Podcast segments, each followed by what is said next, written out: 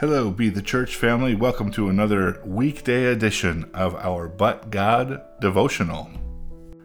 Today we are one more time in Psalm 78, this time just verse 6 through 8. That the generation to come might know, even the children yet to be born, that they may arise and tell them to their children, that they should put their confidence in God and not forget the works of God, but keep his commandments and not be like their fathers a stubborn and rebellious generation, a generation that did not prepare its heart and whose spirit was not faithful to God. Looking at verse 6 through 8, I'm amazed at God's sovereignty. I shouldn't be for all the amazing things He has done, is doing, and will continue to do, but nevertheless, even with all the discord and strife, God is working for the good of those who love Him and are called according to His purpose.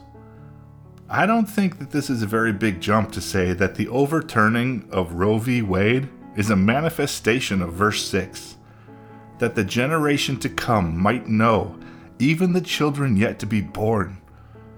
Therefore, if God can reverse the course of the abortion law during this lawless, wicked, and deceitful generation, then He can and will be able to reverse the course of the overwhelming wickedness in other areas as well. All we have to do is be willing to lay down our own selfishness and pick up the graciousness of God's mercy and peace. For as God says through Paul in his letter to the Philippians, let your gentle spirit be known to all men. The Lord is near. Be anxious for nothing, but in everything, by prayer and supplication with thanksgiving, let your requests be known to God.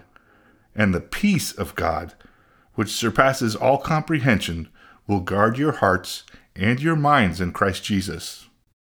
That's Philippians 4 5 through 7.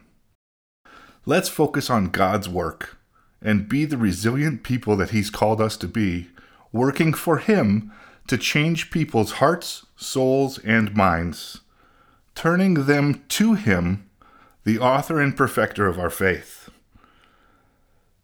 Lord, thank you for your marvelous works. Thank you for working good into the midst of evil.